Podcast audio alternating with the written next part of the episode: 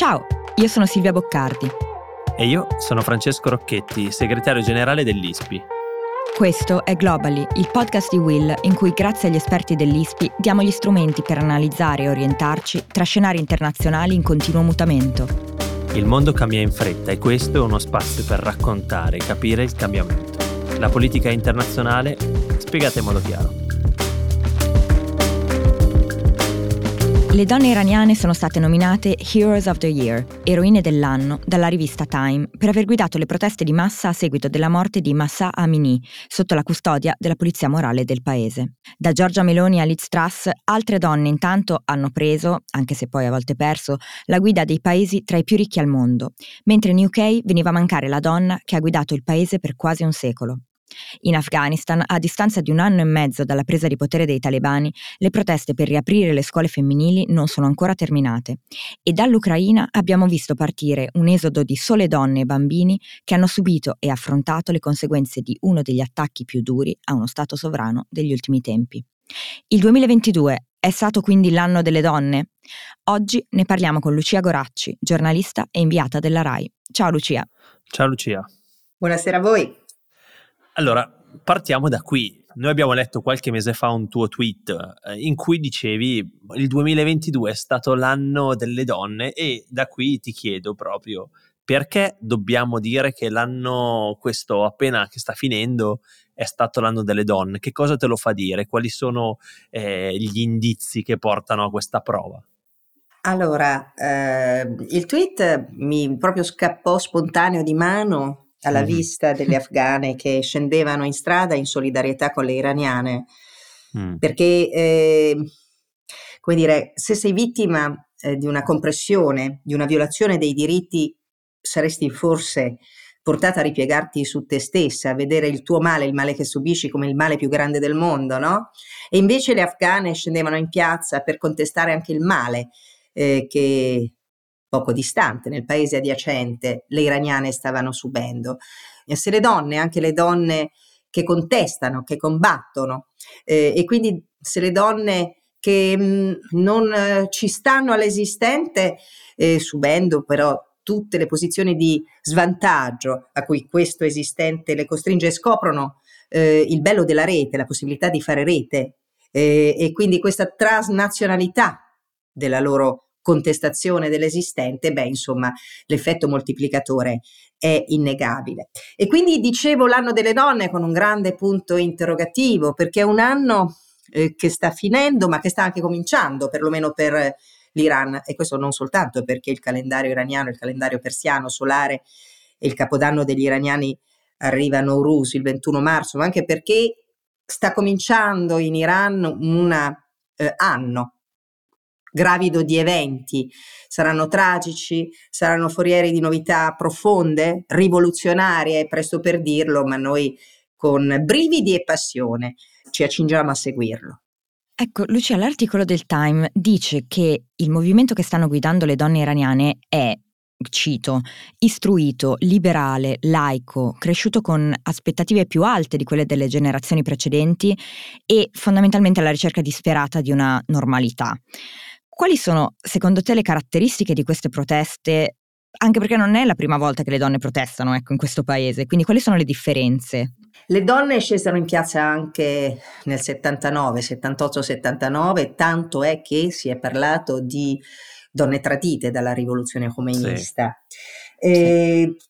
Che cosa fa la differenza? Beh, si è rotto, si è rotto un patto eh, che era già traballante con le generazioni precedenti, eh, ma che è eh, morto e sepolto, quello tra potere e popolo, eh, per la presente generazione. L'Iran è un paese che investe tanto sul futuro eh, e questo credo sia tipico delle dittature. Quando il presente fa schifo, è chiaro che tu cerchi almeno di regalare ai tuoi figli un avvenire diverso. E però il futuro degli, dei giovani iraniani è un futuro precluso.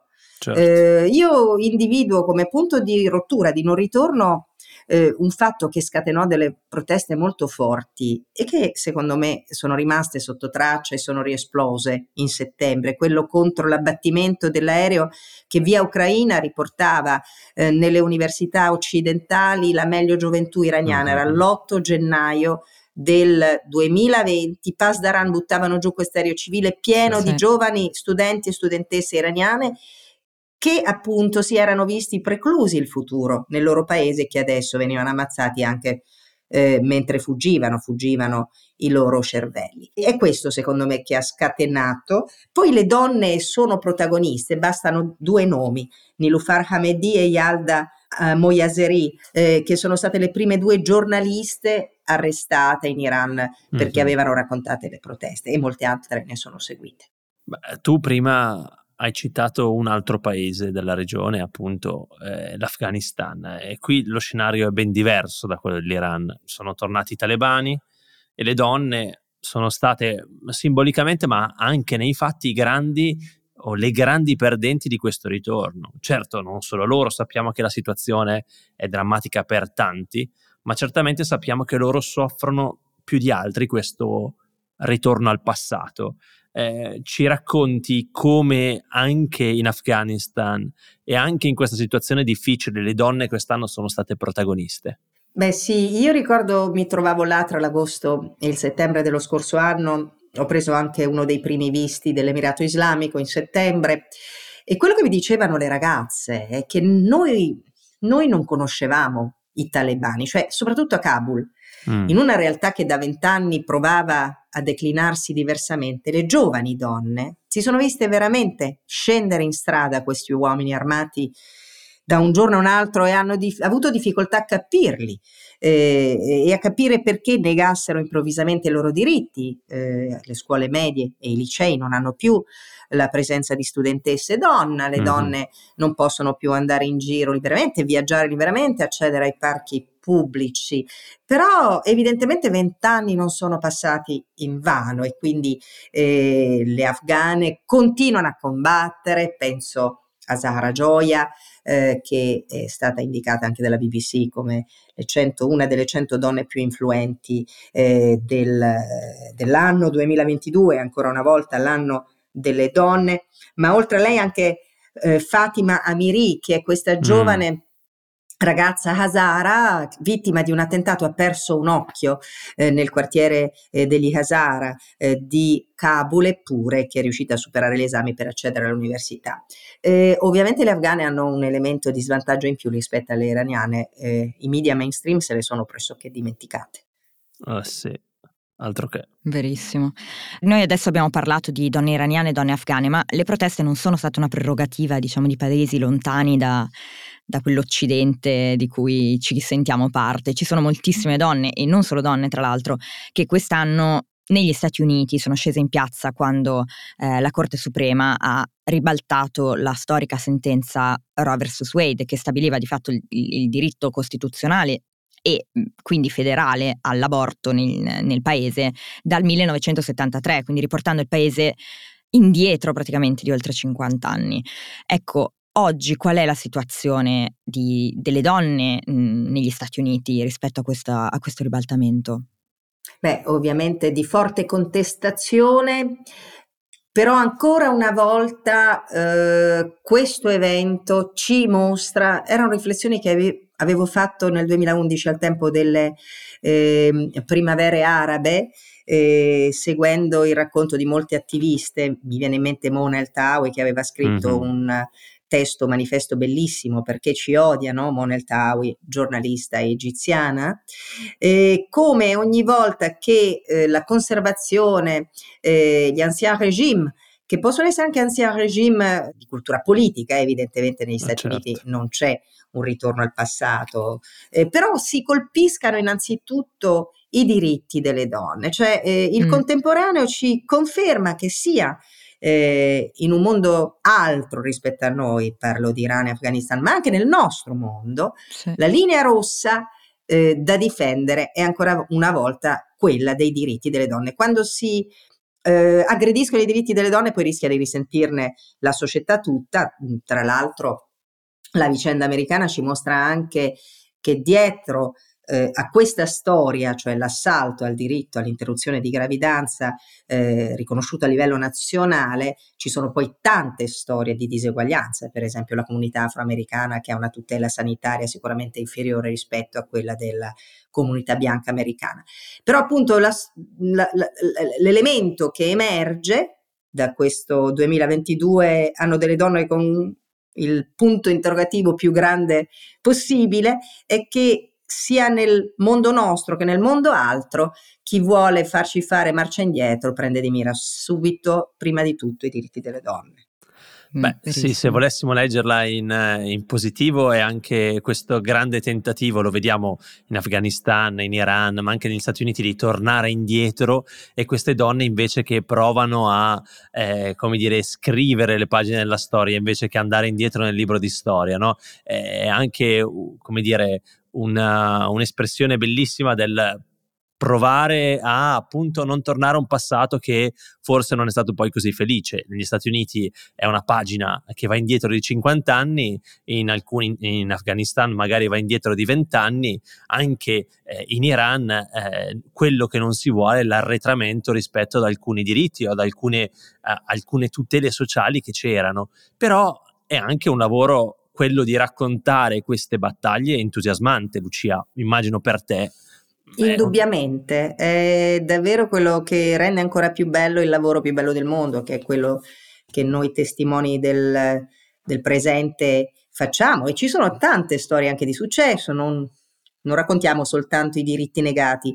Mi viene in mente Amal Clooney che è riuscita eh, a mandare a sentenza i primi eh, processi per genocidio contro le donne yazide, se c'è una storia che abbiamo dimenticato è quel, lo spicchio di mondo, quello spicchio Vero. di storia. Ah, sì. eh, penso anche, e lo dicevo prima, Rula Khalaf che fa forse il giornale più bello del mondo e lo fa anche non in perdita, insomma, qualità, qualità e successo di copie, di vendite. Insomma, quando si crea la rete, come dicevo agli inizi, tra le donne l'effetto moltiplicatore è innegabile e che si prendano di mira i diritti delle donne è senz'altro sintomatico eh, dei successi delle donne. Mi viene in mente anche un altro caso, quello di Sanna Marin che ha dovuto eh, sì. difendersi no, dal sì. diritto di ballare, che non ha ballato da sola non ha ballato da sola, diversamente da quello che la para- parafrasi di un bel film di Bernardo Bertolucci sì. suggerirebbe, perché poi ha avuto la solidarietà di tante donne più o meno importanti, più o meno anonime, che hanno detto che anche se sei una premier, anche se sei la premier più giovane, anche se sei una premier progressista, hai diritto di ballare ogni tanto ogni tanto e soprattutto eh, anche di fare cose bene mentre balli, anzi soprattutto eh, di fare l'altro. cose bene, perché questo è il, il racconto, no? il raccontare forse anche qui un racconto un po' poco femminile eh, di quello che è successo in quell'occasione, se noi